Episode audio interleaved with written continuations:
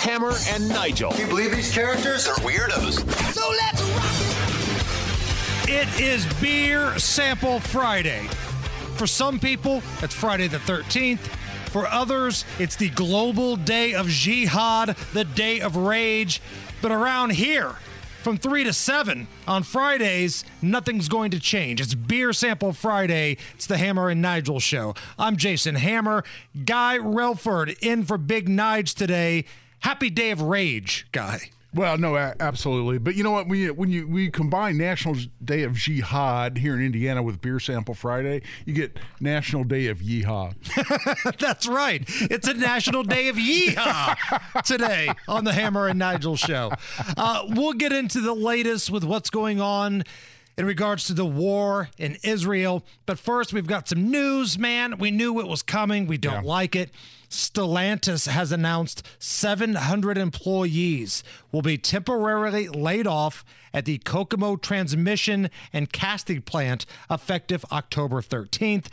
Of course, this is in regards to the strike that the UAW is doing against the big three automakers. Yeah, and you know what? You, you got to look at this as a two-edged sword. You would think for the UAW because here, you know, these people are getting laid off to the extent their UAW members are turning around looking around saying, "Hold on, is this really in my long-term best interest?" And they may say yes. And as part of the union, you get some strike protection as well, right. in terms of your income. So you know, I don't, I won't, I won't try to speak for any of those people, but you, you just got to believe that there's a long-term solution in the works here sooner than later. But man, it's sure been dragging on for a while. And it's fallen out of the news cycle too. Yeah. And we talked about this yesterday. I think this is an important thing because when you are trying to showcase, like if you're the UAW and you feel like you're being wronged, you want to showcase to the world that the big, bad, evil automakers, they're screwing you. But right now, with what's going on in Israel, the House situation with the Republicans, the inflation report that came out. This story has kind of fallen off the news cycle, but you still knew stories like this were coming. Well, it has fallen off. And at, at the same time, I'm wondering since this thing started, Jason, the number one question I've had is that is did the UAW do itself a disservice by coming out with the the the demands they made initially? In other words, the first thing I heard was a forty percent pay increase, and and and listen, don't you know, don't quote me on these numbers, but I recall that and thinking, wow, you know, who, who when's the last time anybody got a 40% pay raise in this country, especially with the economy doing what it's doing? Right. Which, when people say, well, the economy's, you know, in the dirt, um, you know, in the in the dumpster, so I need more money granted, but that means also um, that businesses you know can be struggling just as well. But when they came out with the with the percentage increases they were demanding, as well as all the demands on uh, pensions and, and long term protections and insurance, uh, it was a huge package. And yeah, hey, you know, start high and negotiate. Right. I'm not mad at him for asking. I'm for not mad at him for asking, but when you start there, I don't know. I think it takes a little of the momentum away uh, from your side uh, on that. But that's just my my my individual observation. So Hamas has called for protests and in some cases violence worldwide targeting Israelis and Jews today. It's been dubbed the Day of Rage or the Global Day of Jihad. This is after the former Hamas leader called for all of this to happen in support of the Palestinians. In a video that was put out on YouTube, quote, we must head to the squares and streets of the Arab and Islamic world on Friday.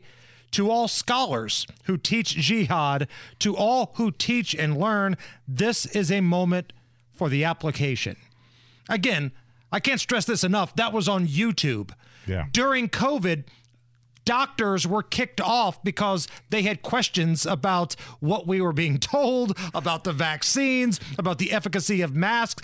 Doctors in America who were just having a debate were kicked off, but you've got the former leader of Hamas creating the day of rage on YouTube. Donald Trump was kicked off Twitter because uh, he, he, they, didn't like his his response on January 6th that he somehow was promoting violence. When you, you call for a national day of jihad and a day of rage across an you know an entire not just a country across the entire world is what they're asking for. How, how do you justify that?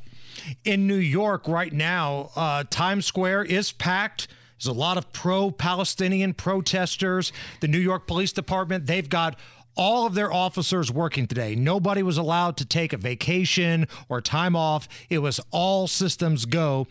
Yesterday, here on Monument Circle, we had not only the pro Palestinian, pro Hamas, BLM folks, but we had a surprising turnout from the pro Israel people Yeah. as well. I didn't see that coming.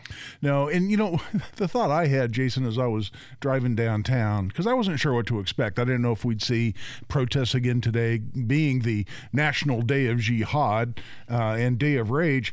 But you know, one of the things I, I couldn't help thinking about was if you're an IMPD officer, and you see this National Day of Rage, you know, Day of Jihad, and you're thinking, man, I don't know if there's going to be protests down here. What, what, what, what, where does your mind immediately go? It goes right back to the summer of love, right, as you guys always call it in 2020, when when the IMPD officers that tried to do their job and stop violent protesters and rioters and people who were destroying businesses, you know, some of those officers actually got prosecuted you know, and, and as opposed to any of the damn protesters. And I and I put myself right in the shoes of the IMPD officers saying, man, they've they've got to be dreading. You know, just that God forbid any kind of violence or whatever breaks down or breaks out, I should say, in in, in downtown Indy, because are they going to be allowed to do their job? And then w- are they going to, in fact, be thrown under the bus simply because they try to step in and protect the city? That that's where we are in this city right now. And I will say this, and I was talking to some people in the hallway about this yesterday because Tony Kennett and I walked down there. We were street level, we were getting video, doing all the things. The police did an amazing job yesterday. Awesome. The IMPD and the Indiana State Police both did phenomenal jobs. They let everybody have their shouting contests, and everything was pretty peaceful, like it really was yesterday. And the thing that bothers me the most is if you go back to that summer of love guy, Yeah. back when the riots were happening, there's no doubt in my mind if the police were given the thumbs up to actually do their jobs. Yes. They would not have allowed a lot of the damage and destruction in the city of Indianapolis. I absolutely uh, agree with that. And and I was down here, you know, early on that day, not after things started getting really odd later in the day, but I was down to do my show from five to seven and on that Saturday. And when things really got violent, uh, it wasn't until 10, 11 midnight or so that night. But as I was watching it out of the window, and I actually reported on my show, I said, you know what? Uh, I'm okay with all this. This is what the First Amendment's all about. There were people on the circle, and they were they were having their protest. They were making their voices heard, and I'm like, all right. I may not agree with their voice, at the same time, this is what our constitutional uh, guarantee of, of the right to free speech is all about. So God bless them. You know, protest, uh, make your voice heard, and and then right at the end of my show, it was right up about seven o'clock. I looked out the window and I saw some graffiti on Monument Circle first time all day and i went uh-oh uh, is this going to go in a bad direction and then even by the time i got to my car and started pulling out of the garage you started seeing more and more people congregate you saw people carrying big heavy backpacks Right. and i'm going oh gosh you know these backpacks full of rocks like we're seeing in other cities and whatnot and lo and behold man it got real odd later on Well, the police yesterday put a stop to that kind of stuff. There was somebody that came up with like a suitcase. I think Tony Kennett got some video of it, and the police were like, "No, no, no, no, no! You are not bringing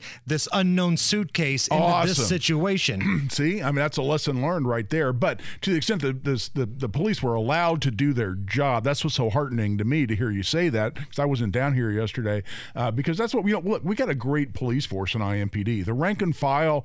You know, you and I always say the same thing. We're behind them a thousand percent. It's just a matter of uh, allowing them to do their jobs. and if you think about it, the world's largest one-day sporting event happens in Indianapolis you every bet. year. Absolutely. And every year, 300,000 people go in, 300,000 go home.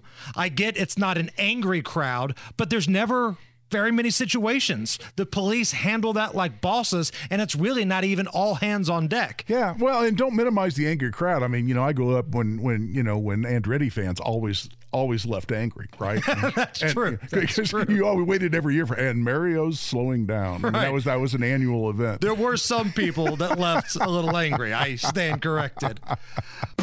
Can you tell me what day it is? Today is Friday. Friday the 13th. Ready for that? Friday the 13th? Friday the 13th. Friday the 13th. I'm not superstitious. She's really superstitious. Me superstitious? You must be kidding. There's no point in being superstitious. Yes, there is. You are the unluckiest person in the world! This show is the unluckiest show on the radio. It's showtime. You're listening to the Hammer and Nigel Show. Oh man, what could possibly go wrong when the National Day of Jihad and Friday the 13th come together? and then when 5 o'clock hit, rush hour, Yeah. like it's cats and dogs living together, Matt Bear. Mass hysteria. As Bill Murray said in the movie, or the perfect storm, maybe when those three storms hit at once. Um, yeah, no, it's great to be here. It's rush hour has started. We have work projects everywhere. Um, the two that I'm thinking about are on the west side and one in Lawrence. You have the northbound on the west side and the southbound in Lawrence right now, and um, those are supposed to be done Monday morning before Monday morning rush hour, which is a big win for us traffic people. You know, it's it's like the sports guys when the Colts win. Right. This is a traffic thing. You know, this big win for The us. tra- numbers go up. Yeah, the Right. numbers are going up. We we had a must win uh, for Monday morning and we got it, so it was perfect. Somebody in the YouTube chat, Bill, says, "Please ask Matt what's up with the uh, what looks like new stoplights going up on the ramps from Emerson to 465 on the south side. Are you familiar with any of that?" This would be an I-69 project, Emerson to 465 as they rebuild the interchange. You know, the- interstate they've been building since 83. It feels like I-69 going up from Martinsville back to Evansville to Indianapolis. I mean, all of this on the south side, these westbound, eastbound lanes, this construction and the stoplights is all part of the rebuild of I-69. So this, this work goes on until the end of next year, and we're going to keep seeing things like this, ramps opening, ramps closing. We do get a ramp It's on the northeast side. That's kind of cool. It's uh, 82nd and northbound. That's been closed all year, and that's supposed to be back at the end of the month. So, yeah, it's it's construction is such a- aggravating thing if you're driving it, and of course it is because you get one back and then you lose one. And then you lose one, and then you get one back, and that's that's how this kind of goes. And Guy and I were talking about before the show. You know, there are ways around it to go on the city streets, but as you take away those ways, you get them back on the interstates, and those go away for another construction project. Right. And it's just it's like Inception, the movie. You know, I mean, the little top spinning at the end. You want the top to fall over and it all be over, but the top never falls. You know, always Matt, I. I got something positive to say about traffic. For the first time, I had, I had a hearing down in Vanderburgh uh, Superior Court on Tuesday, and so I, I went all the way down. I got on 465, got on 69, and went and yeah it's a little bit still a uh, little construction uh, between here and martinsville but i gotta tell you the vast majority of that it's open. It's irritating as hell you gotta slow down to 55 going through bloomington. The communists in bloomington are, are just trying to, to, to rake us over the coals for some traffic tickets. But for the most part that's a really enjoyable drive now. I gotta really commend the highway uh, department in indiana who, for uh, for really cranking that thing out and it's a nice drive now and, ha- and having a little bit faster car with a with a radar detector I, I made all kinds of time going down there So you're the speed guy. You're not the gun guy. You're the speed guy. That's I, who you I, are. I have been known to do a little bit of that. Yes, that's true. the, the speed gun guy. You know, the, the, the gun hits him with the Indiana State Police. The speed gun. And Matt, by the way, great job yesterday. We had a lot of crazy things happening out on the circle. You know, Tony Kennett and I walked out there. We were covering it from a news talk show host standpoint, but it was also affecting traffic because some of these folks were starting to make their way around various parts of downtown Indianapolis, not just isolated on the circle. They started to march in other areas, and you had the traffic and you knocked it out of the park. Oh, thank you, and uh, I, I, that means a lot to me. And, I, and somebody said that online too, and it really, I, I'm never. That, that, that means uh, uh, thank you. Uh, what happens? yesterday was a crazy uh, day, and you know I, I say that with a grain of salt because we're talking about traffic compared to what else is going on here. And, But we've um, seen this stuff before. Yeah, we've seen this stuff before. And, and the thing about the circle was I, I, didn't start talking about it till about 6.15 when a lot of people were out walking around the circle. And that was because you, you, you have to choose. You have a 66 minute delay on the south side. Another one that's going 47 minutes on the west side. What do you get to? And eventually it became a safety issue with people walking around Miles Square, with people walking around Monument Circle. And, and that's when you start to address it, and that's when you start to report it, even though I know it, it was tough because you know it's it's the big thing you need to talk about. Right. But at the same time, my job is to go to the south side and talk about the 66 minute delay. But when safety came a, a concern, as it is walking around downtown, that's when you start talking about it. That's when we brought it in. But uh, And you so did a many great job. thank you. Great and tips. Matt, how, how do you get all that information that quickly? I mean, is is it it's INDOT, IMPD? I mean, you've got all these different you know, resources. Are they, they all coming to you in real time? How, how does that even work? Because it amazes me that you're so fast in getting information out. Uh, the best source I have are the people who tweet me at WIBC Traffic. And Really? Traffic, yeah. Um, those are the people that uh, we talk with every day. They talk to me. They, they talk to me. I, I'm, I'm blessed. And uh, Do they send you nudes? They send me nudes. Um, I send them nudes. Um, sometimes we send half nudes on a Thursday night. We, we have a schedule set up for that. But um, it's it's.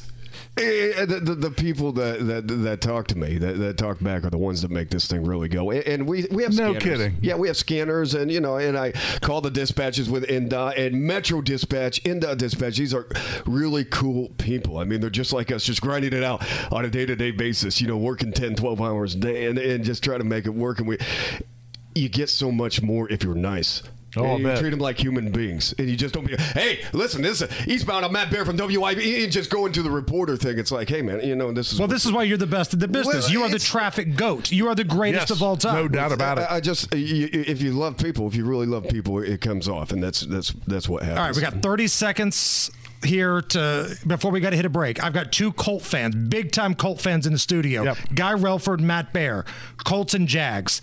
Give me a score this weekend, Matt Bear. Okay, I'm going to go Colts 27-23. Colts win. Colts win. Yeah. Guy Uh, Relford. I already went public on this. I very close. I said 27-24, and we're going to win it on about a 53-yard field goal. Guy Relford's my man. There it is. Where can people find you, Matt? Uh, you can find me at Mountain Traffic. Uh, lots happening there. Always a lot of chatter. And uh, as always, thanks for having me on, fellas. Uh, and Allison, love you guys very much. You're the best. That's Matt Bear. This is the Hammer and Nigel Show.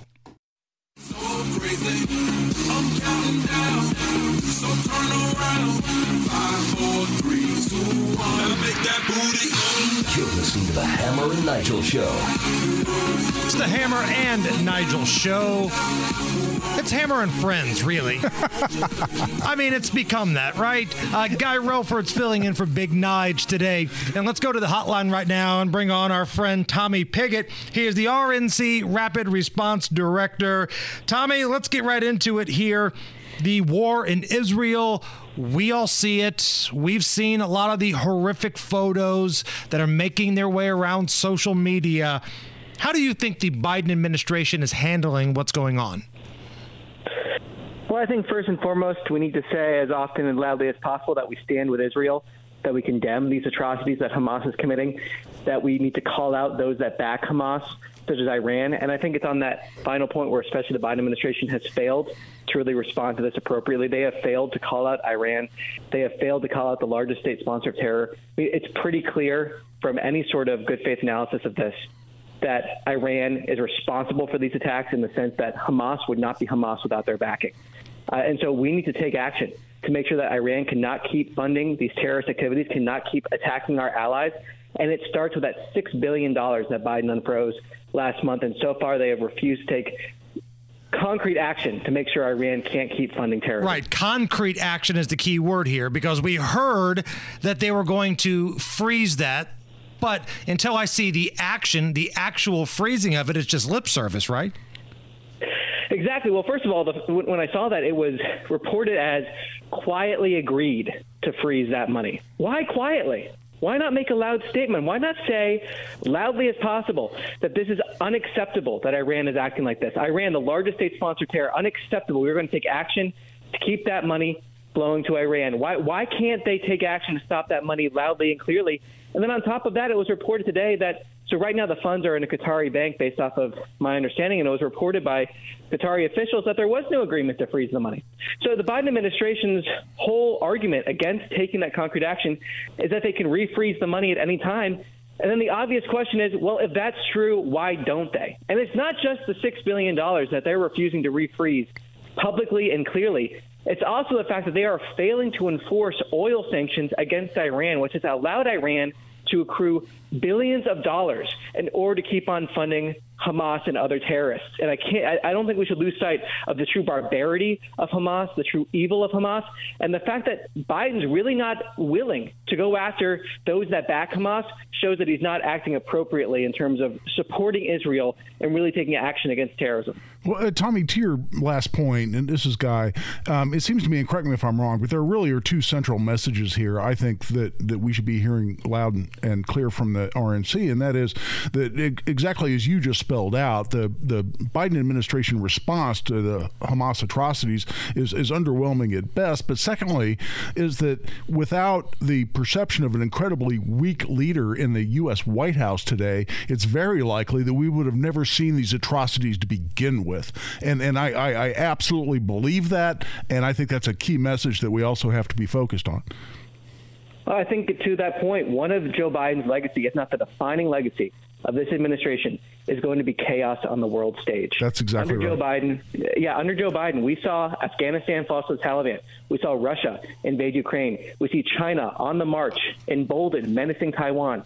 We see Hamas launching attacks on Israel. We see Iran openly saying they're going to use money that it was unfrozen by this administration to fund more terrorism. Openly saying that, and Biden is doing nothing. The, the chaos that we're seeing, the weakness that we are seeing from this administration is emboldening our enemies, making us less safe, and it's also connected to energy production in the border. We have an administration that won't even defend our border, won't even take action against cartels that are menacing Americans every day, while at the same time refuses to unleash American energy. So we have another bargaining chip when it comes to we don't need to rely on energy sources from our adversaries.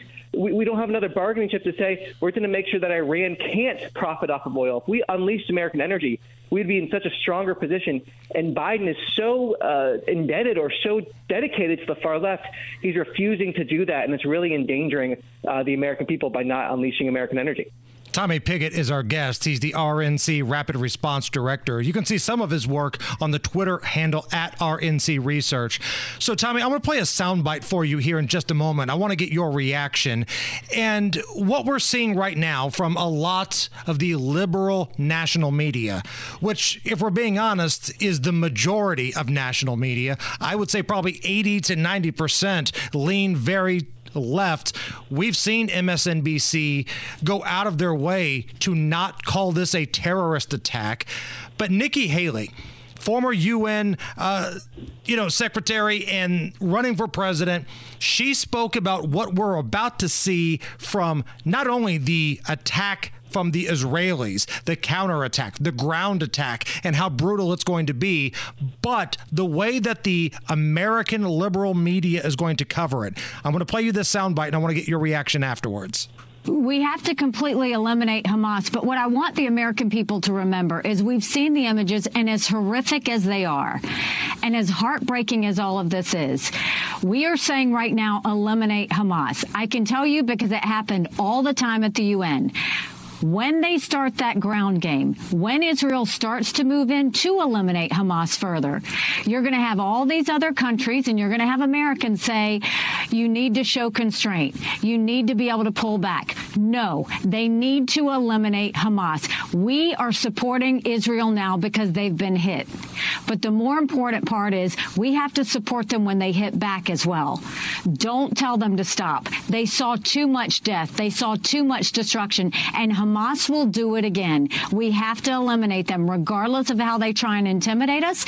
And we have to remember the reason we have Israel's back is because it's not that we need, that Israel needs America. America needs Israel. They're the front line of defense to this jihad terrorism. And that the next thing they want is America. And we should never be so arrogant to think that we don't need friends. And Tommy, I'm glad Nikki Haley got out in front of that because it's coming, because the Israelis are not here to play around. And once they officially go all in, this thing is going to get really bad really fast. And I think we all know what's going to happen with a lot of left leaning media. I think she's exactly right. And in fact, as you mentioned, we're already seeing that in left wing media. We're seeing that on college campuses. We're seeing really horrific anti Semitic rallies from the far left on colleges, uh, people that have been elected to local governance, uh, rallies in states across the country, these anti Semitic protests, if that's even the word for them. already trying to condemn Israel, trying to blame Israel. It's really unacceptable. We're already seeing that. And we're seeing a refusal, again, from Joe Biden and others to really condemn this strongly enough to come out and say it's not acceptable that we have members in the Democratic caucus that are members of the Democrat Socialists of America, a group that is out there putting statements out that are blatantly anti Semitic, blaming Israel for this, when Israel is the victim, that Israel is defending themselves. Like, it's so unacceptable that we're already seeing that from the left. It's only going to uh, intensify. I think she's exactly right, Nikki Haley is, to point that out, to say that we need to have Israel's back. And I think it's also important to remember that this is not the first time that Hamas has even attacked Israel. We're talking about a history of, of, of barbarism from Hamas, and it's time and, and it's appropriate for Israel to defend itself. They have every right to defend themselves and protect their, uh, their citizens and civilians.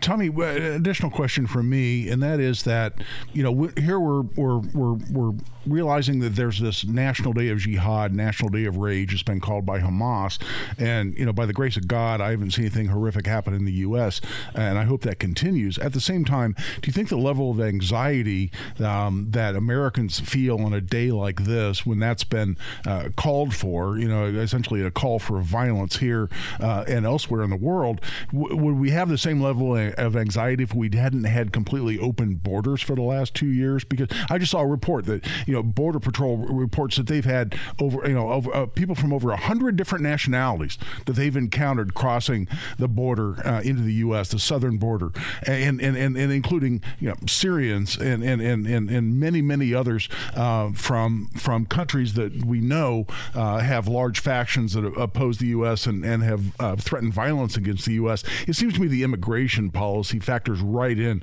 to this entire discussion as well.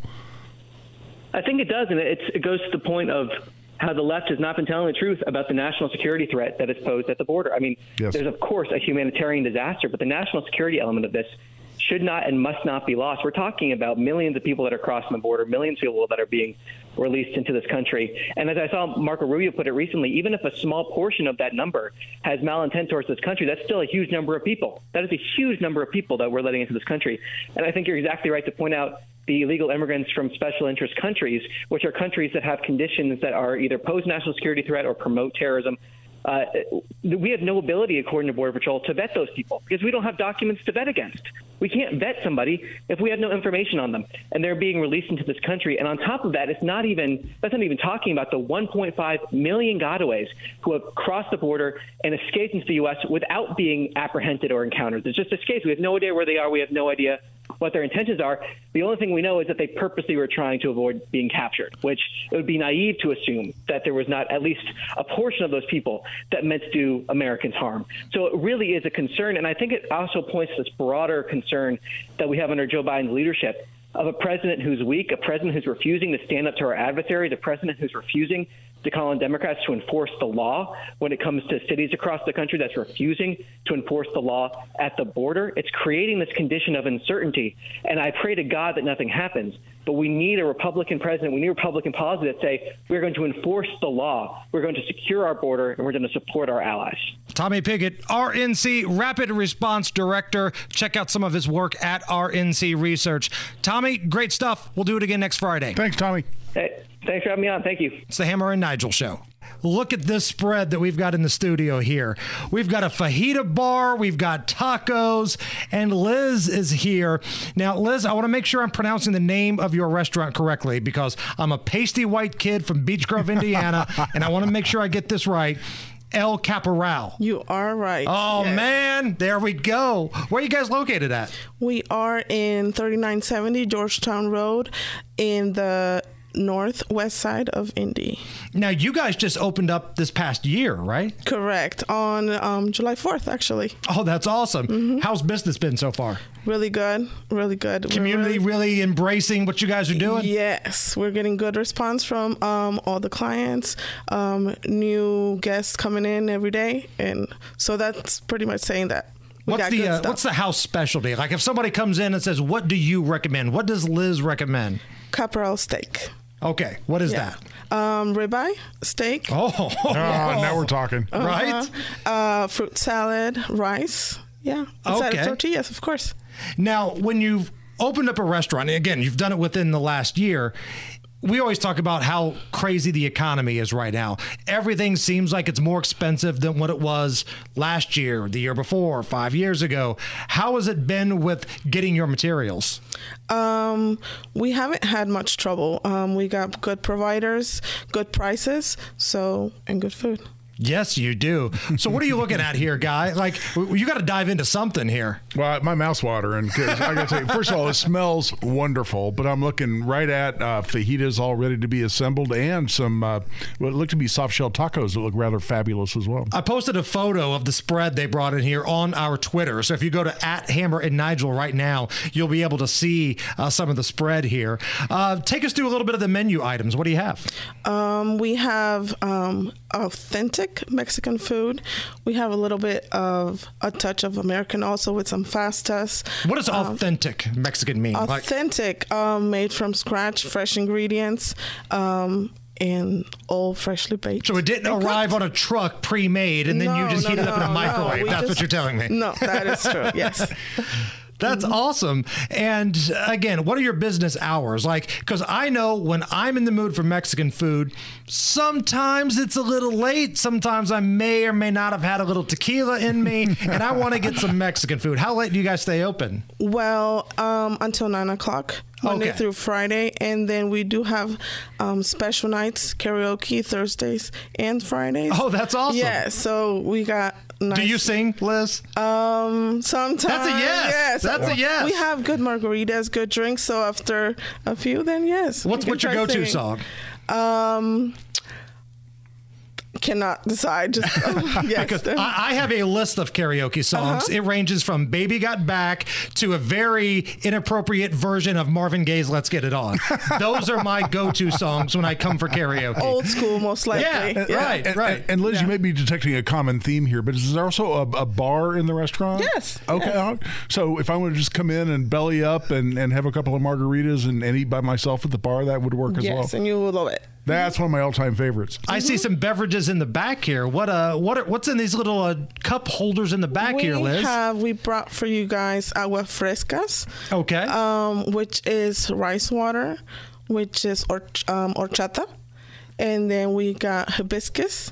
Which is Okay. also it's called um, Jamaican water, and then we brought also pineapple water, which is really good. Okay. my favorite, and then um, margarita.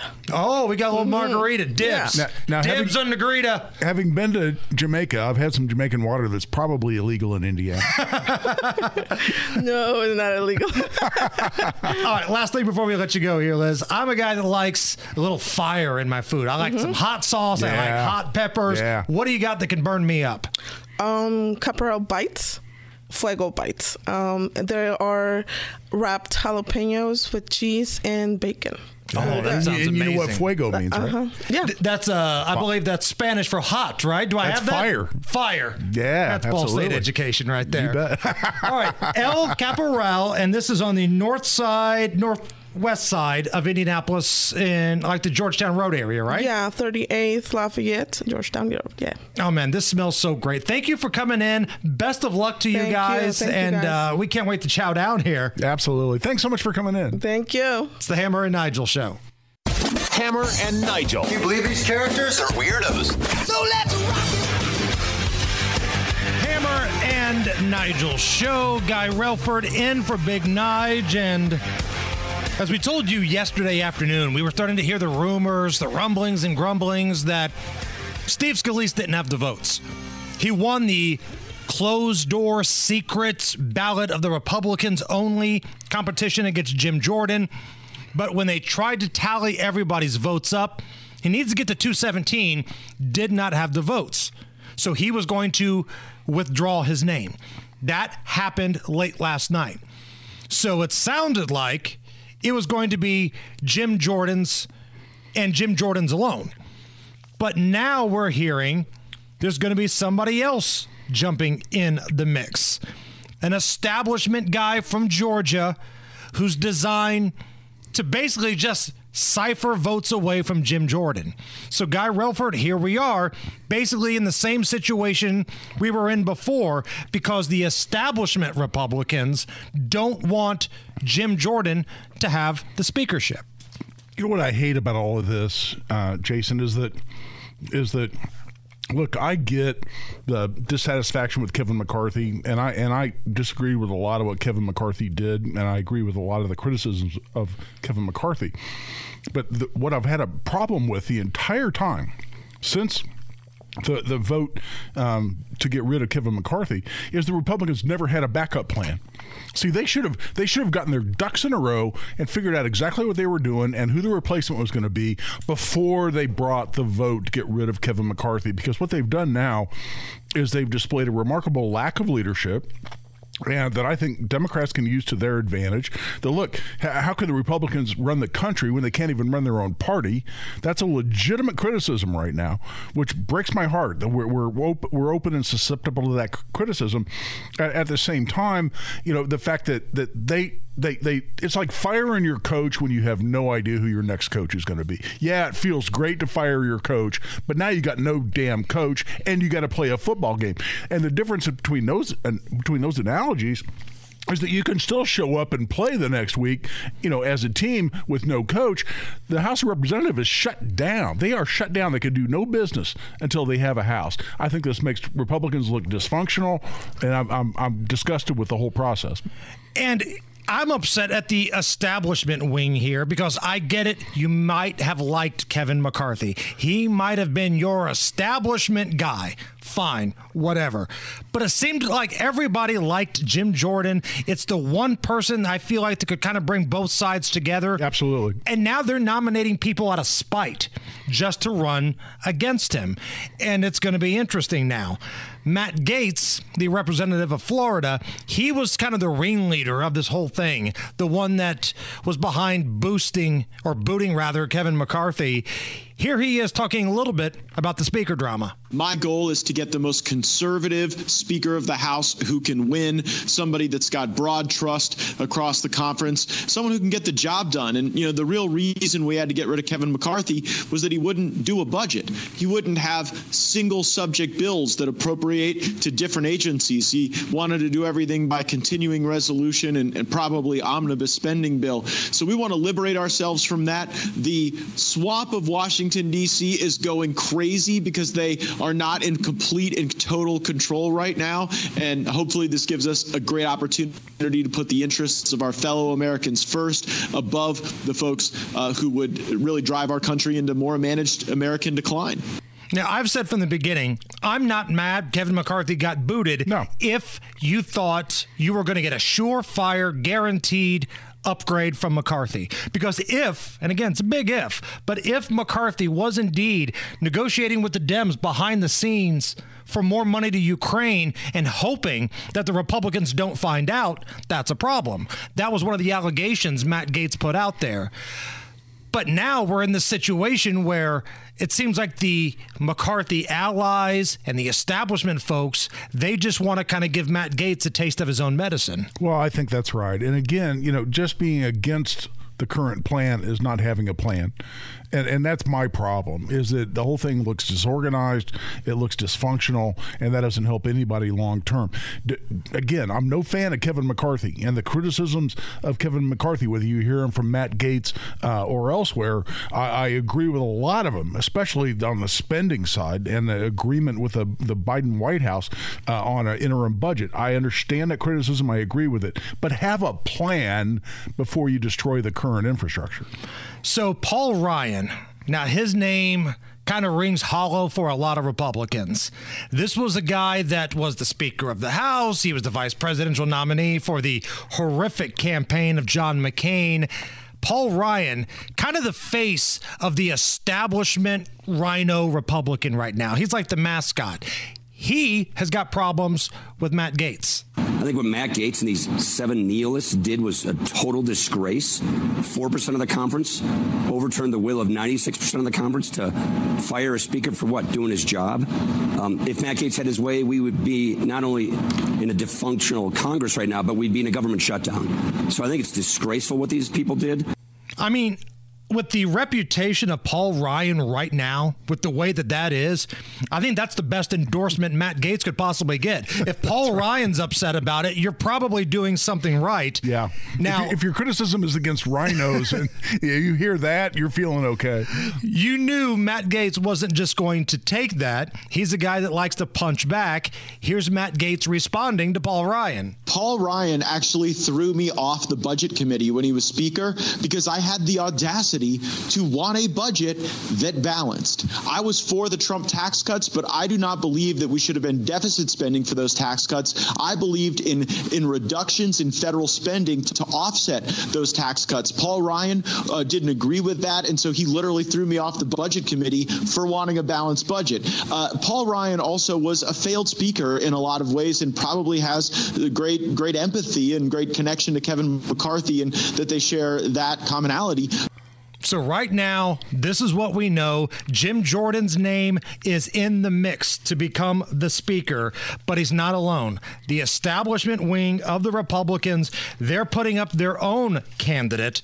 It's this cat from Georgia, and Austin Scott is his name. And it seems like Austin Scott's only in this to make sure Jim Jordan doesn't get to 217.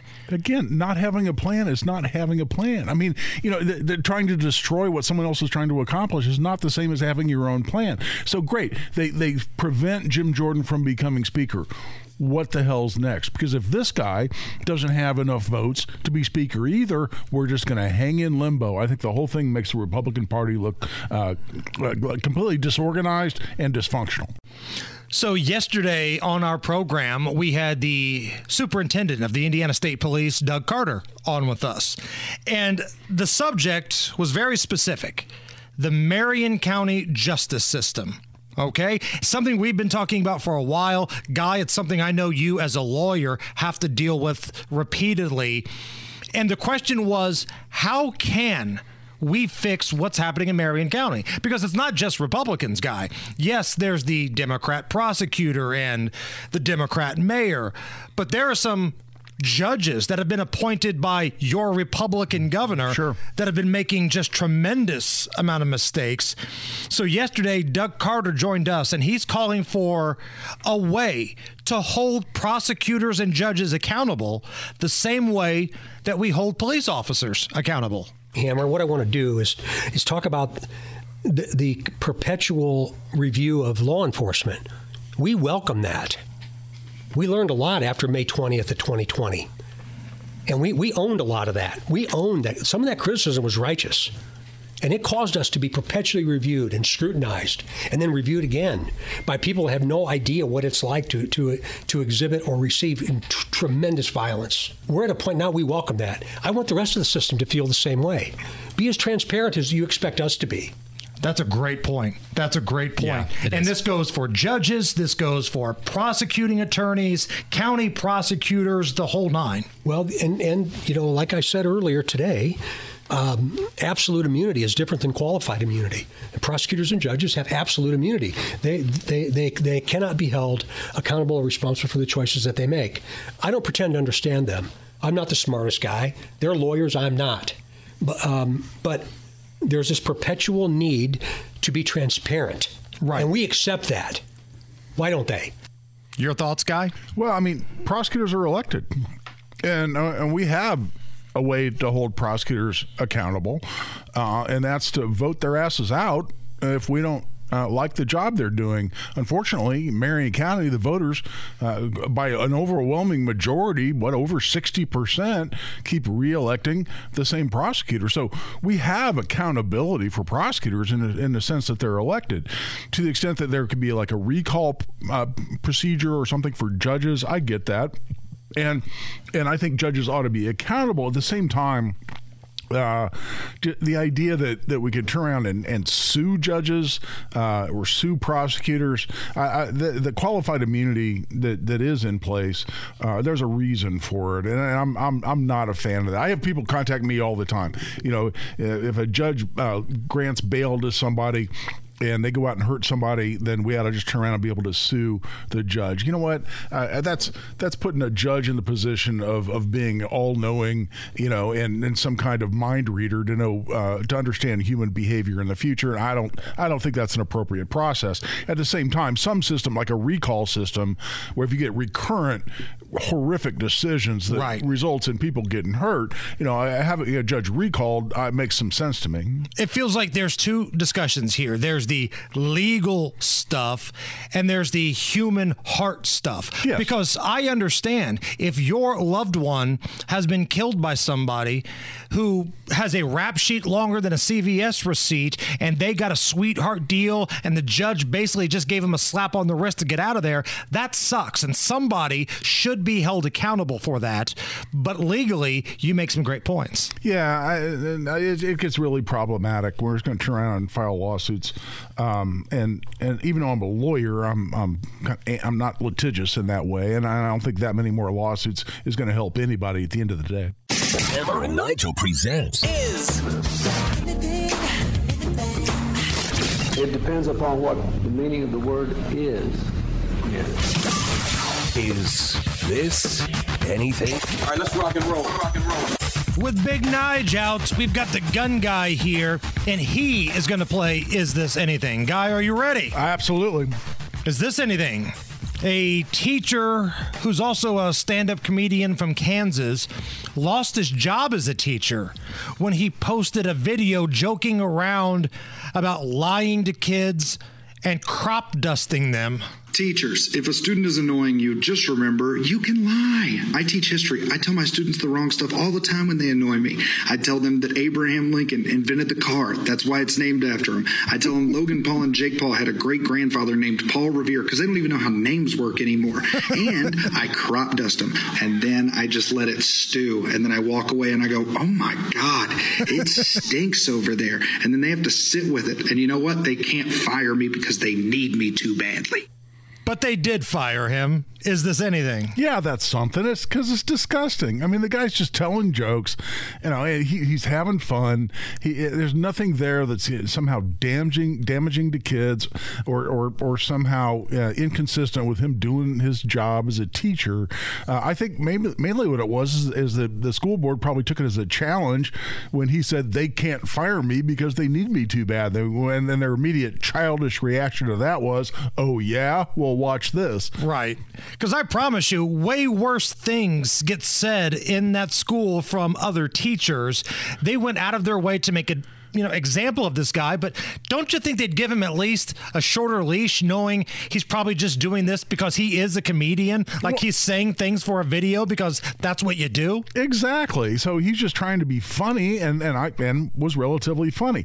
At the same time, look at the abuse that teachers have to take in classrooms all across this country. You know, from from students, and they're expected to show up, do their job, and take a lot of uh, incredible abuse from students uh, because too many parents aren't doing their job or expecting the, the school to do it for them, and and to turn around and punish this teacher for that because he's telling jokes. That's just silly, and uh, and I hope he gets his job back.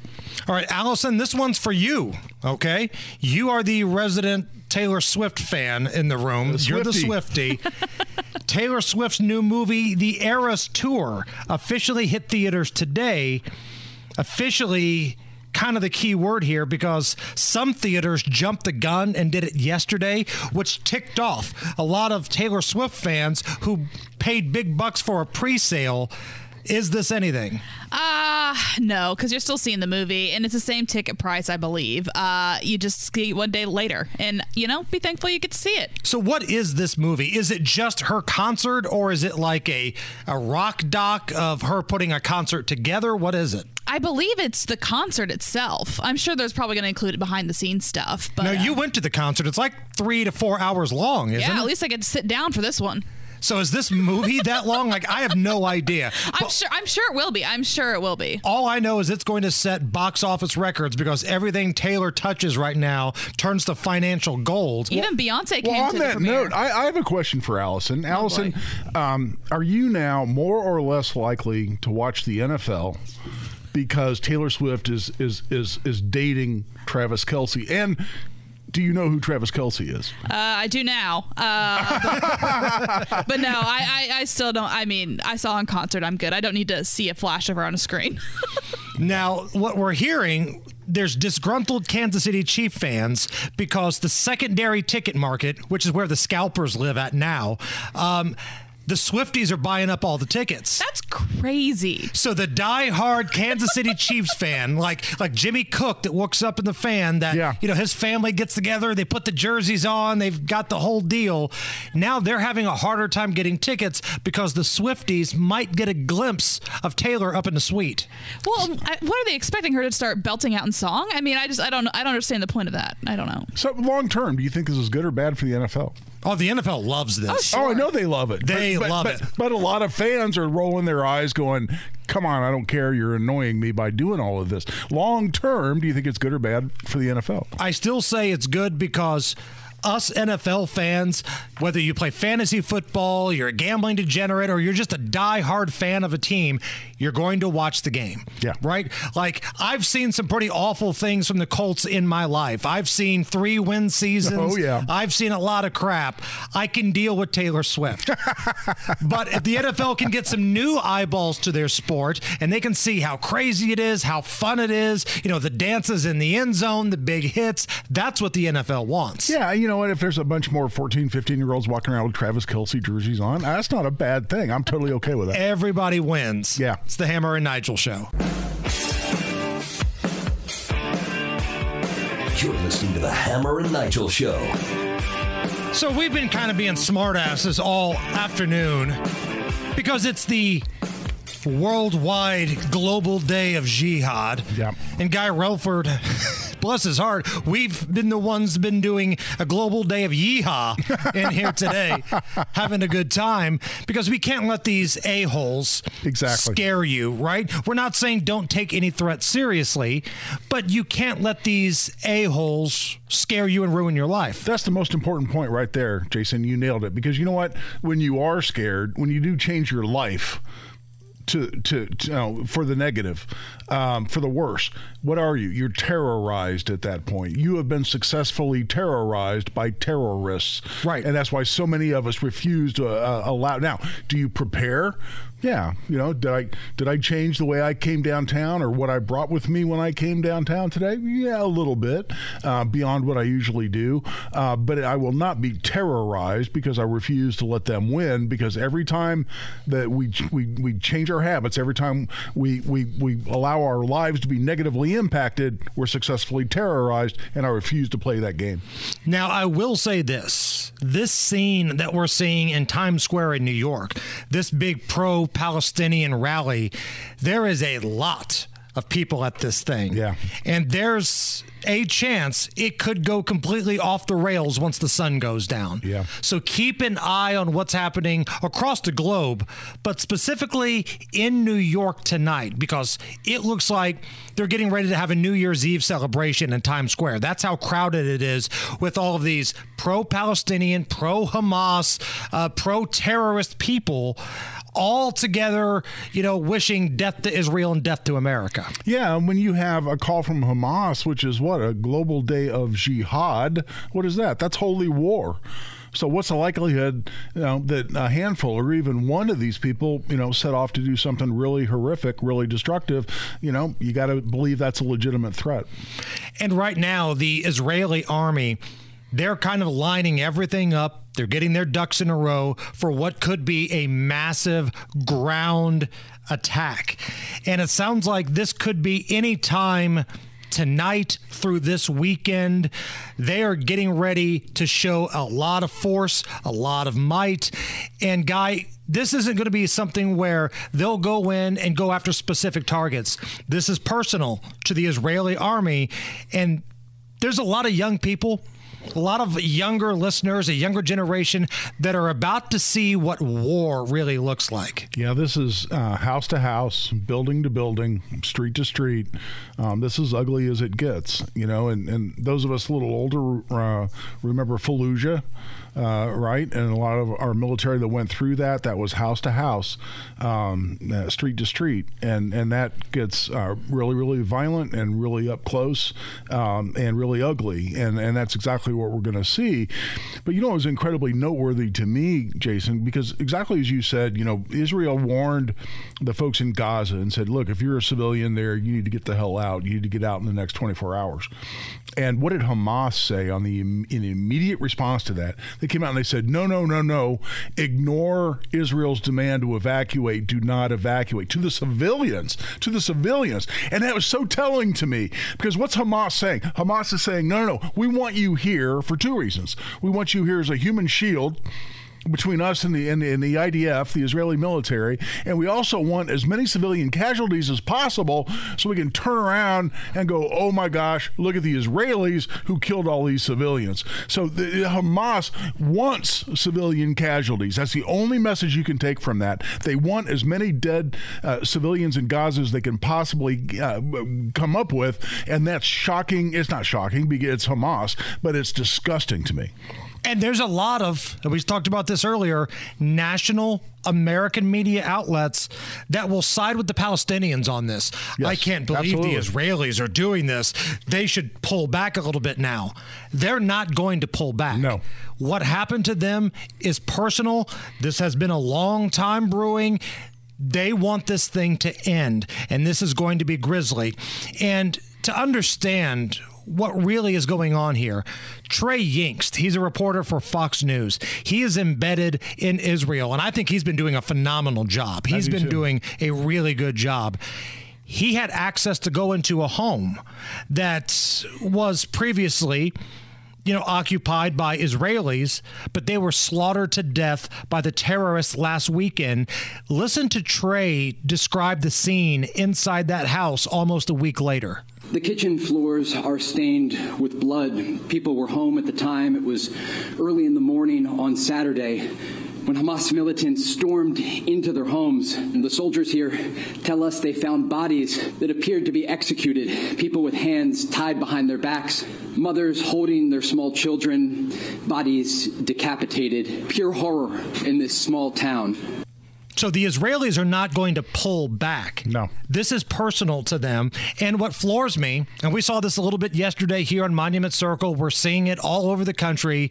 These woke, rich, spoiled, entitled college kids, these Harvard kids, among other places, protesting, not knowing their left from their right in support of the Palestinians. Yeah, and, and you know, again, you can't say it's shocking because that's who, who these people are. They they just want a knee jerk reaction in favor uh, of of these leftist policies. Um, but the fact that these the, the the Hamas went in there and slaughtered innocent people, they they they paraglided into a, a music festival. And, and murdered a whole bunch of innocent teenagers who were just there to enjoy music. The same thing these college kids like to do. you know? Exactly. And, and, and, and murdered these people just mercilessly. And to turn around and say they support that. And even the, did you see the BLM uh, uh, uh, meme that was out there? It was a, someone in a parachute, like a paraglider, Yeah. with a Palestinian flag floating off of it. BLM And Chicago. And we support the Pal- Palestine on that. I mean, you're supporting in, killing, murdering in, mass numbers um, innocent people. That's unbelievable to me. So right now we're seeing explosions over Gaza and again the ground attack. It is imminent. It could really honestly be any point this weekend. The Israelis are not here to mess around. No. We will keep you up to date. Let's do something happier. You bet. Let's talk about making some money by being degenerates and gambling on sports. We'll do that next.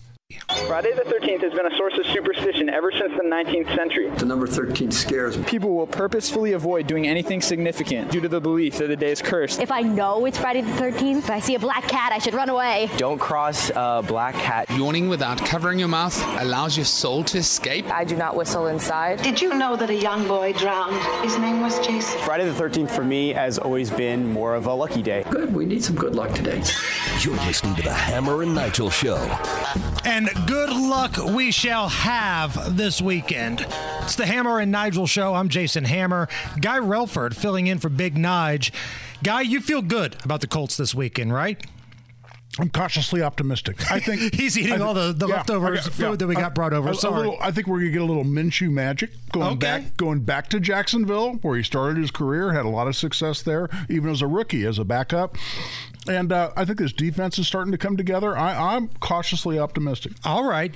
My uh, esteemed colleague Scott Long, comedian Scott Long, he's got a play on this Colts game that you can bet on. So I've got the article posted right now. If you go to the Hammer and Nigel Show, Facebook or Twitter, the article is posted of all of my friends and their bets for the weekend. We call it Hammer and Friends. And Scott Long, comedian's white hot right now 11 3 and 1 the last three weeks That's crazy. he's 5 and 1 on his best bets and for the season he's 16 13 and 1 And that's against the spread, right? Yes, That's all this crazy. is against the spread. Your boy here, I'm 15, 12, and 3 overall. So we're three games above 500. Um, I hit the best bet and the degenerate special last week. 4 and 2 on best bets, 3, 1, and 2 on the degenerate special. Now, we work with two professionals David Stefanoff of FollowNeverFade.com. This dude, if you're one of his subscribers, his paid subscribers, 64 and 45 to his VIP subscribers. And we got a new guy this week, Kenny Britt of KB Sports. You can find him on Facebook or Twitter. If you subscribe to his service, my man Kenny is hitting college football at a 77% uh, mark right now. NFL at 67. Overall, 74%. So I'm balling with some heavyweights here. No doubt. Subscribe to these guys' services. They're really good. But they're going to give you games you actually want to watch. I, on the other hand, I give you the degenerate special. It's time for Hammer's Degenerate Special. This is a game that nobody wants to watch, but the money you win on this game spends the same as if you're watching Oregon and Washington. We are going back to the Mac, baby. Who wants a little Maction? I want action tonight. Maction action, and we're going back to the Ball State football Cardinals. Toledo at Ball State, Toledo minus 17. The over under 47 and a half. We won betting against Ball State last week. So, the way that I see this guy, Ball State is on a degenerate special heater. And you guys know the rules when it comes to heaters. And you never walk away from the table when you're on a heater. And we're not walking away from Ball State now. So here's a little tale of the tape. Offensive points per game, Toledo 40.8. That's seventh in college football. Ball State, 16 and a half, good for 125th. And oh, by the way, Ball State's also 119th defensively. Long story short, Ball State's not very good. Toledo, they've got a dual threat quarterback, a stud running back, and I'm looking at the total in this game because I think Toledo could do a lot of the heavy lifting here on their own. And if you can just get a little bit of help from Ball State, your toes are tapping. This feels like a 40 to 17 type of game, or best case scenario for Ball State 31 17 if it's close. Toledo wide receivers, eight touchdowns in the red zone this year. That's tied for the third best among wide receivers in football. Ball State's defense stinks in the red zone. So, in six games this year, Toledo has gone over 47 and a half four times. I like those odds. I see this total of 47 and a half. Smokey from Friday, Wait, wait, wait, wait, wait a minute. What's this? This ain't enough. This ain't enough. I like the over in this game. Call me Captain Over. Gentlemen, I'd like you to meet your captain, Captain Over. Gentlemen, welcome aboard. Captain, your navigator, Mr. Unger, and your first officer, Mr. Dunn. Unger, over, over, done. And I am over the total, over 47 and a half. Toledo at Ball State. That is this week's Degenerate Special. Top stories are next. Hammer and Nigel. Can you believe these characters are weirdos? So let's rock. So, the Israeli army getting ready for a ground invasion. The Biden administration telling Israel to delay their operation. I don't believe Israel is listening to the Biden administration. Strikes are happening right now, airstrikes in Gaza, but the ground attack, all eyes are on that because this will be a large scale attack from Israel. We'll have more on that coming up in just a moment. I'm Jason Hammer, Guy Relford, the gun guy, filling in for Big Nige today. And Jim Jordan no surprise, has won the closed door secret ballot nomination to become the Speaker of the House for the Republicans. We knew this would happen. Now the question is can he get to 217? Last night, Steve Scalise knew that he couldn't get there, pulled his name out. Jim Jordan seems like this would be the guy that could bring everybody together. But the establishment wing of the Republicans, they want Representative Austin Scott to kind of sabotage the votes from Jim Jordan. So again, the closed door balloting is finished. We knew Jim Jordan would win that. Now the question becomes can he get to 217? Now you may be asking yourself, who's Austin Scott? Austin Scott was the top political trader on Wall Street in 2021. And it feels like, Guy, the only reason he's in this thing is to try to sabotage Jim Jordan. Yeah, and that's not productive. Again, uh, my criticism of the Republican Party throughout this whole process is they never had a backup plan. You know, you had a, a, a, enough people say, all right, we want to get rid of Kevin McCarthy. Okay, fine. You have legitimate criticisms against Kevin McCarthy. I totally get that. What's backup plan? Or are you just going to shut down the House of Representatives while you continue to demonstrate that um, just dysfunctionality is what it looks to me like, and I don't think that does them any good in the long run. I really don't. And you're not the only one that feels that way. Earlier today, Representative Chip Roy from Texas went on Glenn Beck's program, and his update is this group of Republicans, they don't know which fight to focus on. Like, what are you going to say? This is what we're about. Draw a line in the sand. This is what we're about. We need a speaker who can lead us here. That's not what's happening. The vast majority of Republicans are totally fine with increasing spending, kicking the can down the road, saying, oh, the next president will save us. Oh, we need to win the Senate. Oh, we need a bigger majority. Look, I understand the difficulty of the moment. So do you. Neither you nor I expect us to get every single thing we want in this divided government. But at some point, you have to pick a major fight and mean it. Democrats do that all the time. When are we going to pick a major fight and mean it? If we're going to throw down on the border, and that means accepting some Ukraine spending, I would prefer not to, then let's pick that fight. If we need to kill all dollars to Ukraine, and that means we're not going to address the border fast enough, okay, let's pick that fight. I can't get a, a clear signal from our leadership as to what path we are going to choose to go win these fights.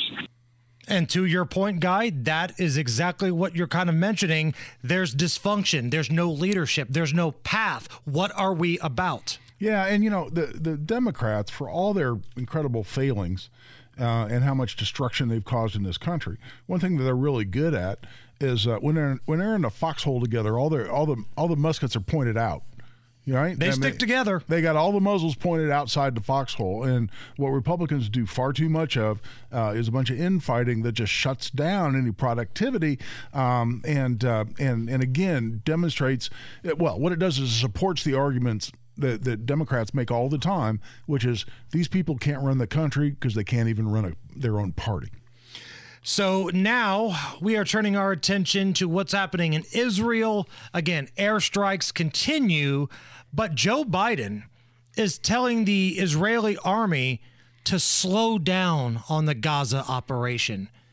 So, Guy, imagine if you're an Israeli and you've had members of your family beheaded, brutally murdered, someone you love was raped and dragged through the streets, and you've got a leader in another country who's supposed to be your ally saying, Why don't you pump the brakes just a little bit? Well, yeah, and for all we know, too, those atrocities continue to happen. I mean, there are still um, there there are still members of Hamas uh, going house to house, and they're still searching out hostages. They're still uh, brutalizing people, um, and and if you're if you're holding on um, you know, by your last thread, hoping the Israeli army, the IDF, shows up to rescue you. Uh, are you very comfortable with uh, the president of the U.S.?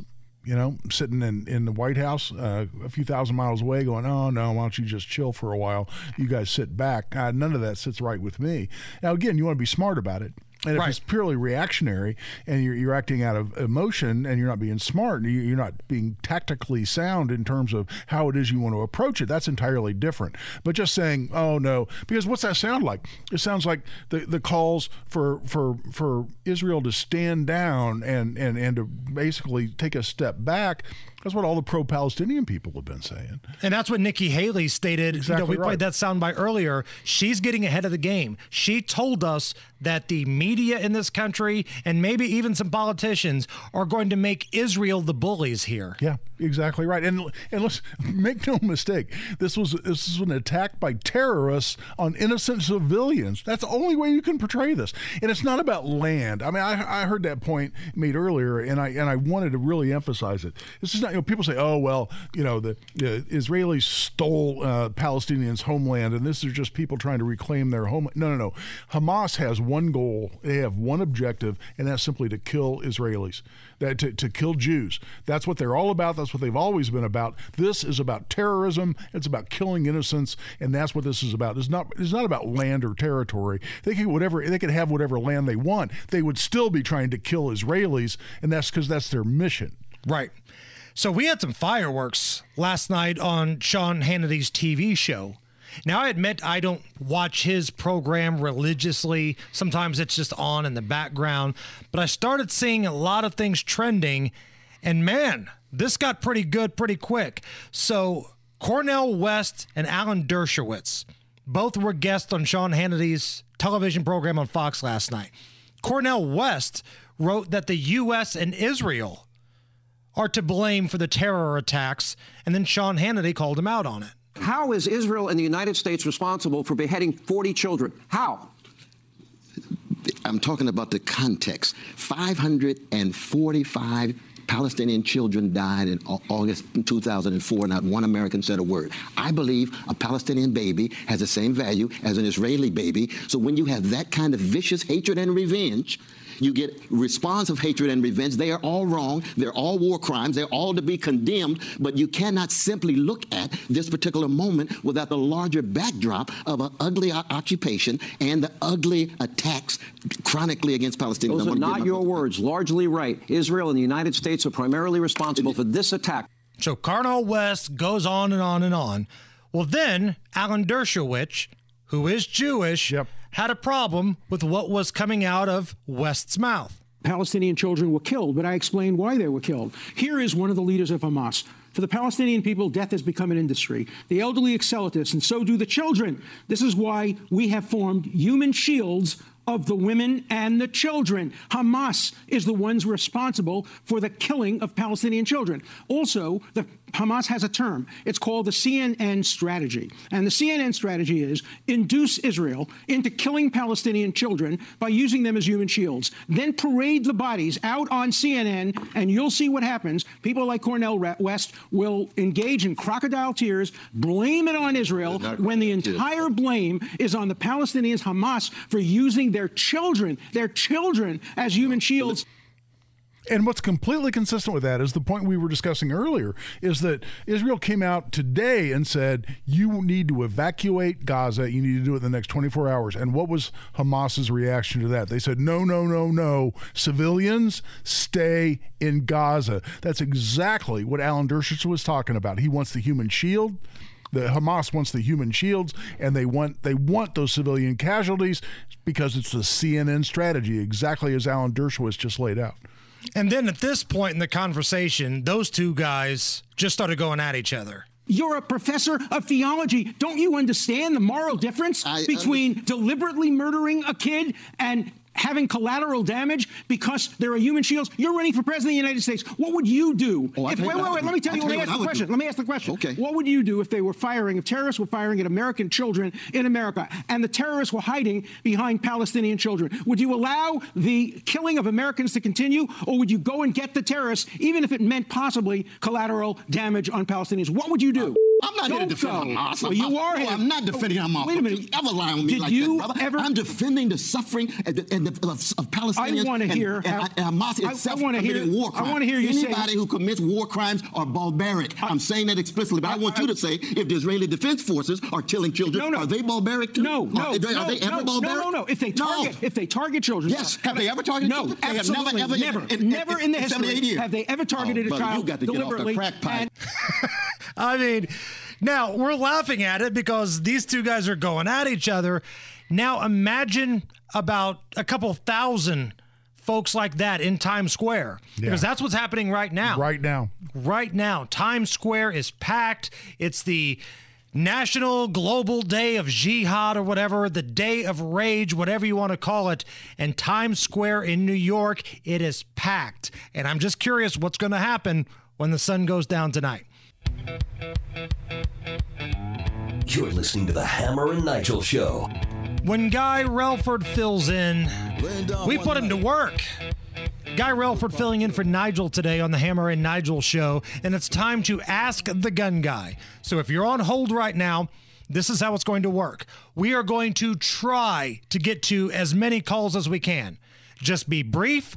Get your question out there quickly. We don't have time for a 15 minute story. And the best damn 2A attorney in America, a man who has written law in this state when it comes to the Second Amendment, will answer your questions. All right, Dan, welcome to the Hammer and Nigel show. Get us going, my man. Yeah, really quick. I'm getting ready to get a handgun for the first time. I'm very familiar with rifles and shotguns, but uh, handguns, I'm not. So I'm wanting to get some get his opinion on proper uh, training for handling the gun, uh, best type of gun for carrying and home protection, or one or the other. Yeah, no, I, it's a great question, and I'll tell you what, there are some great instructors around Indy. I'm not doing the the entry level pistol training anymore. I did it for a long, a really long time, but. Um, Someplace, for instance, like Indy Arms has a great training program. They'll have like introduction to handgun, and then you can go on to take a class like defensive uh, handgun, and they've got various levels of that. But that's just one place, and uh, there are a lot of other places that have really good training right here in the area. Um, but um, just by way of example, I'd check out IndyArms.com, and I know those instructors there, and they do a really nice job.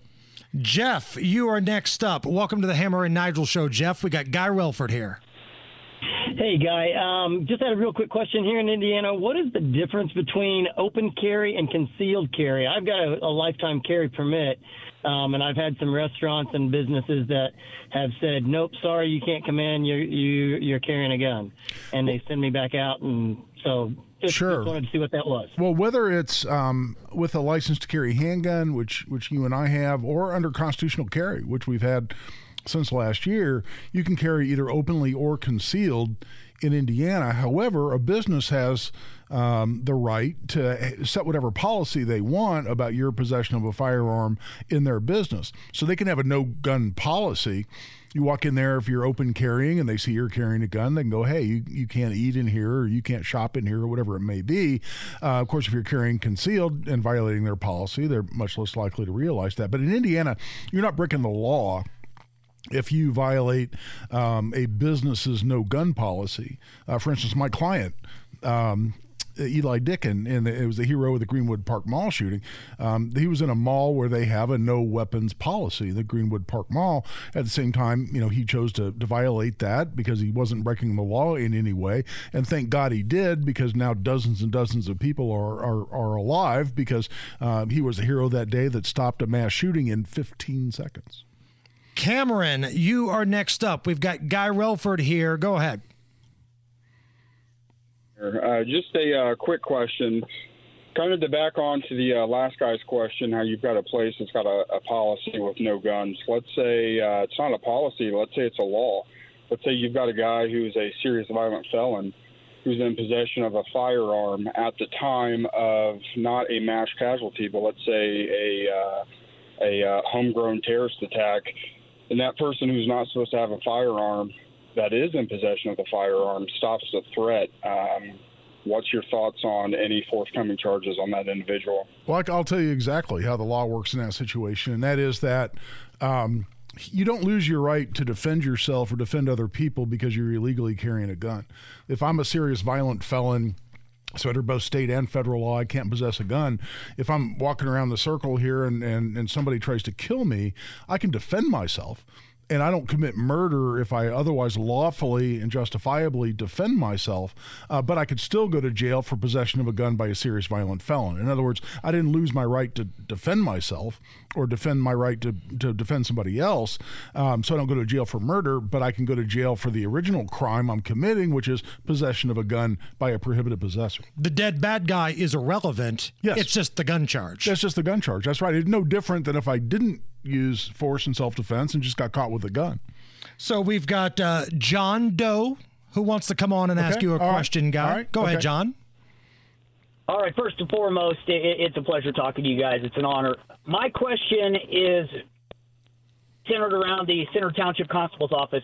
What is your input on the situation where their radio communications have been taken away and the constables uh, that are out doing their job uh, have no radio communications amongst themselves? Do you feel that may be an officer safety risk? Uh, yeah, I think anytime you interfere with officer communications, I mean, they rely on that. I mean, that's one of the big part of their training is acting in a coordinated fashion and appropriately uh, communicating. Uh, and interference with police communication uh, can actually constitute a crime to the extent you're interfering with police activity. David, you are next up. We got Guy Relford here. Go ahead, David. Okay, it's strictly a hypothetical question. It's more of a bringing awareness of what is possibly going to happen. Because I live out in the country. My wife and I were both close to retirement, so we're elderly. And uh, I, I think this jihadist insanity is eventually going to reach out and go, go insane. Um, defense of my home.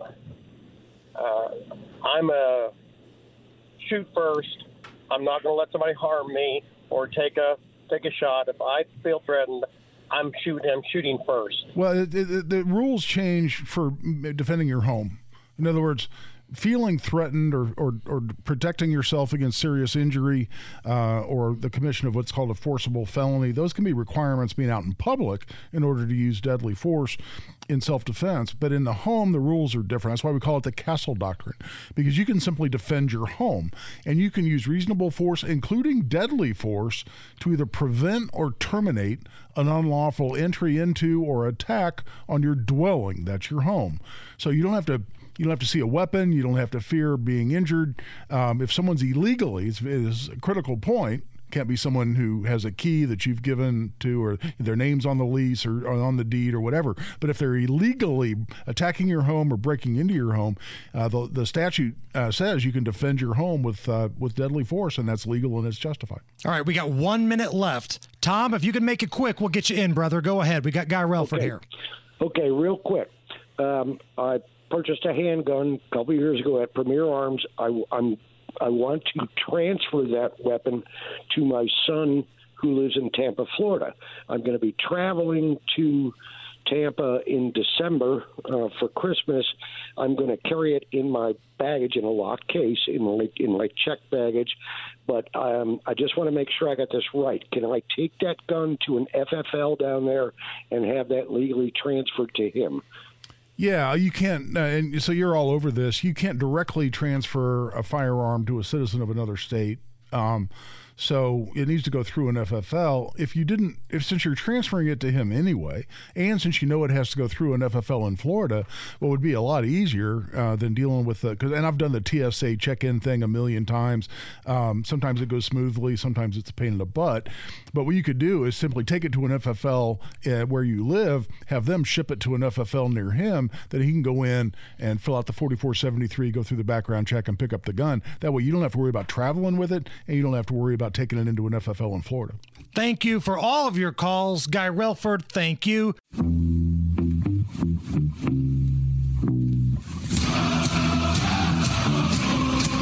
You're listening to the Hammer and Nigel Show. It is the Hammer and Nigel show. I'm Jason Hammer. Big Nige is out today. Guy Relford filling in. And right now, let's bring on one of our favorites, uh, finance and economics editor from Breitbart, John Carney. John, I'm sure you've probably heard that expression if a tree falls in the forest and nobody's there to see it or hear it, did it really make a sound? I kind of feel like that's the case with this CPI inflation report that came out yesterday. It's a heavy news cycle. You know, we're talking about the war in Israel, the Speaker of the House drama. And I don't know how many people paid attention to this report that came out, but I feel like more people probably should have. Yes, people should pay attention. One of the great things about it, because what it showed is that inflation is not going down. It came in hotter than expected, uh, and so you know the the storyline, which was like inflation is defeated, uh, is was really disrupted by this latest inflation report. We saw that the month to month number increased 0.4 percent. That's a big jump in inflation, and if you annualize that, meaning if you if we had this much inflation for the rest of the year, that comes out to 4.9 percent. Uh, even if you take it back a little bit, some people like to say, well, one month, you know, things can go up and down. So they take like a three month version and say three month annualized, right? If we had, what, if the last three months, if we projected that for the rest of the year, what would happen? Well, that also gives you 4.9% inflation. That's a lot of inflation. It's way higher than the Federal Reserve's 2% target. It really speaks to the fact that inflation is proving a lot stickier, a lot more persistent than anybody thought it would.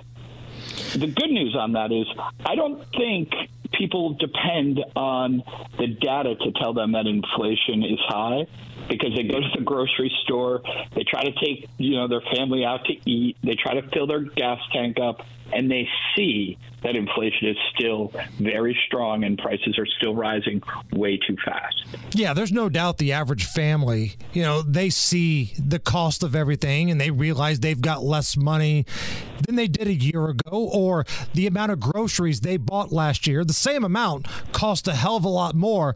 But do you think the Biden administration caught a break? And I hate to use that term break because, again, there's horrible things happening in the world, but did they catch a break because there weren't a lot of stories about this awful report yesterday?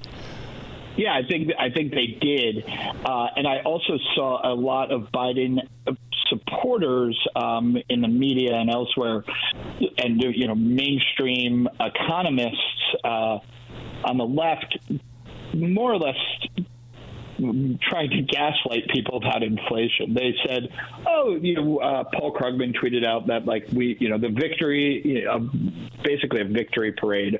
You know, we we won. The war over inflation is over. But of course, you know that's just not true. One of the tricks they do is they say, "Well, if you don't count shelter." gas and food, inflation's not up by that much. Uh, everything else is fine, but other than the things you desperately need to live day to day, other than that, things are great.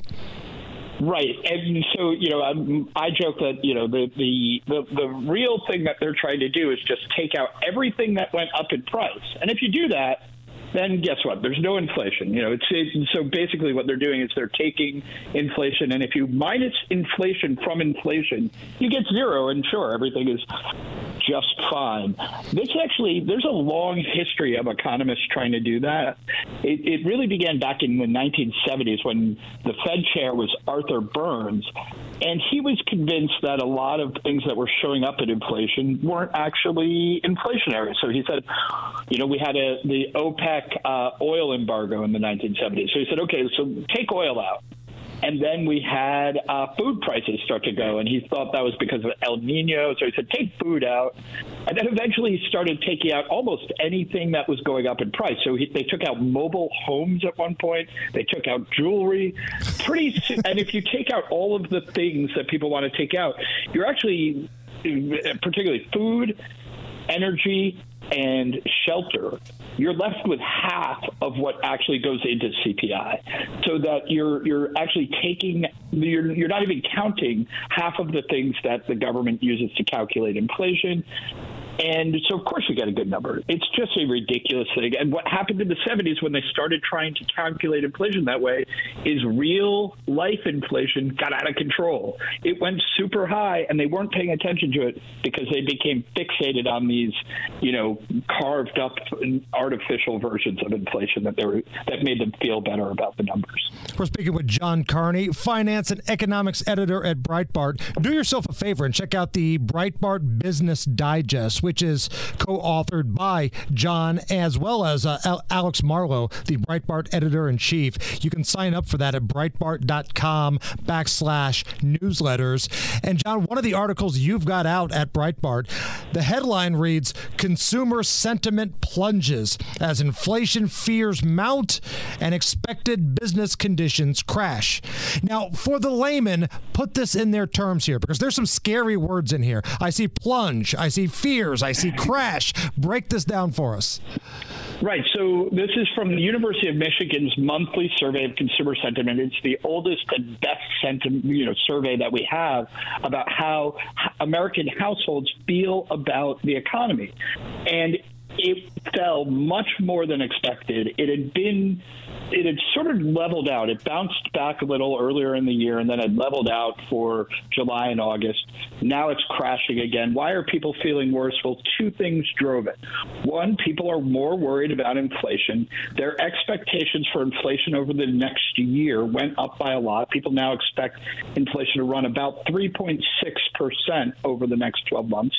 And their concerns over what business conditions will be like over the coming year uh, also deteriorated a lot. That was a big crash. So people are really worried about the the overall economy over the next call it six months. So that has sapped consumer sentiment, uh, and you, traditionally, big drops in, consu- in consumer sentiment lead people to pull back on spending, to say, like, particularly on big ticket items, cars, appliances, that sort of thing.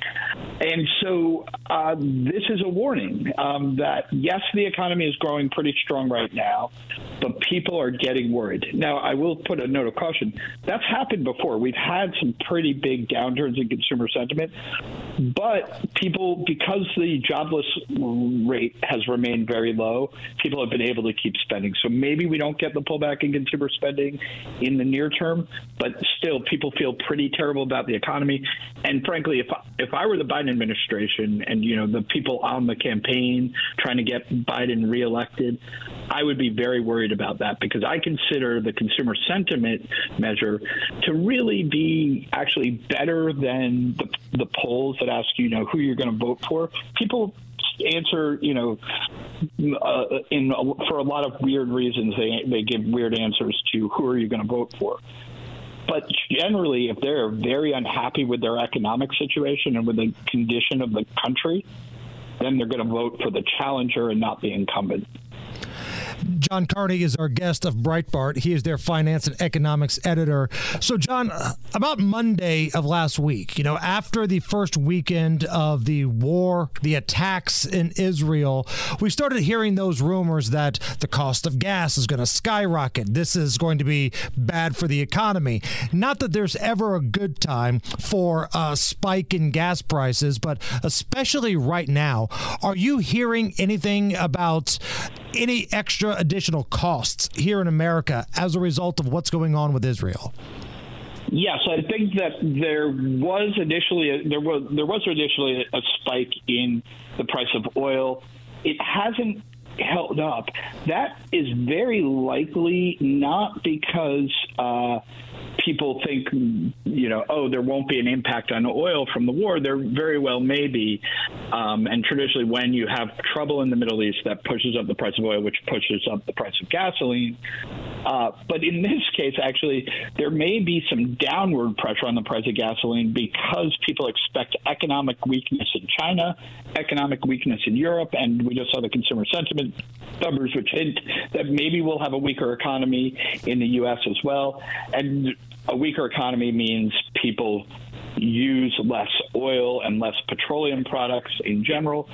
So that you know you have these two things: the the war pushing up prices the potential for a recession, not just here but around the world, uh, pushing down prices. So that's the tug of war we're seeing in oil and gas prices right now. Finance and economics editor from Breitbart, John Carney. John, awesome stuff, man. We'd love to do this again sometime soon. Absolutely. I love coming on with you guys.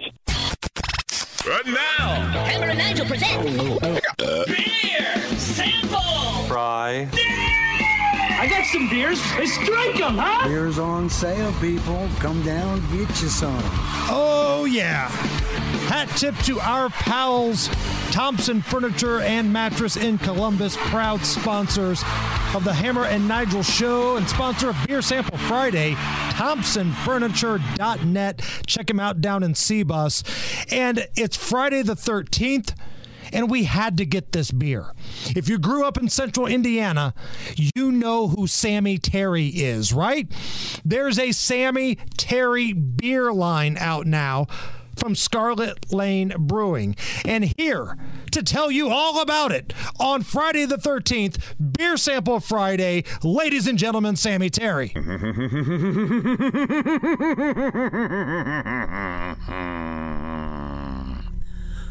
Good evening, my fiends.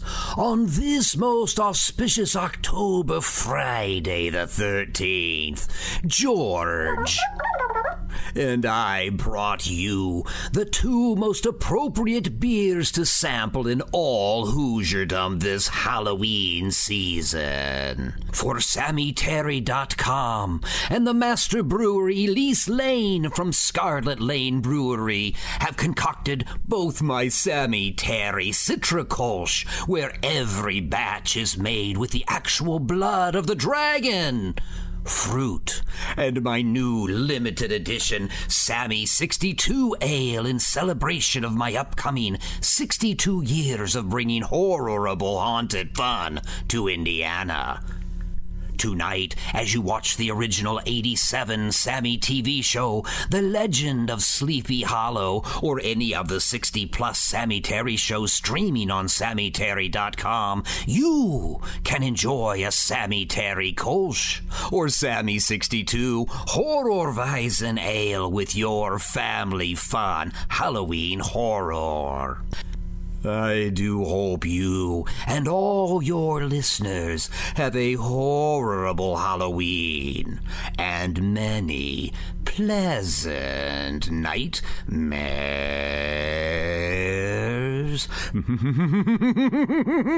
I got the 62. Here we go. Cracking it open. Oh, that is good. That is good. That is good cold beer. Thank you, Sammy Terry. Thank you, Scarlet Lane. This is how we start the weekend on Friday the 13th. It's Beer Sample Friday. This is the Hammer and Nigel Show.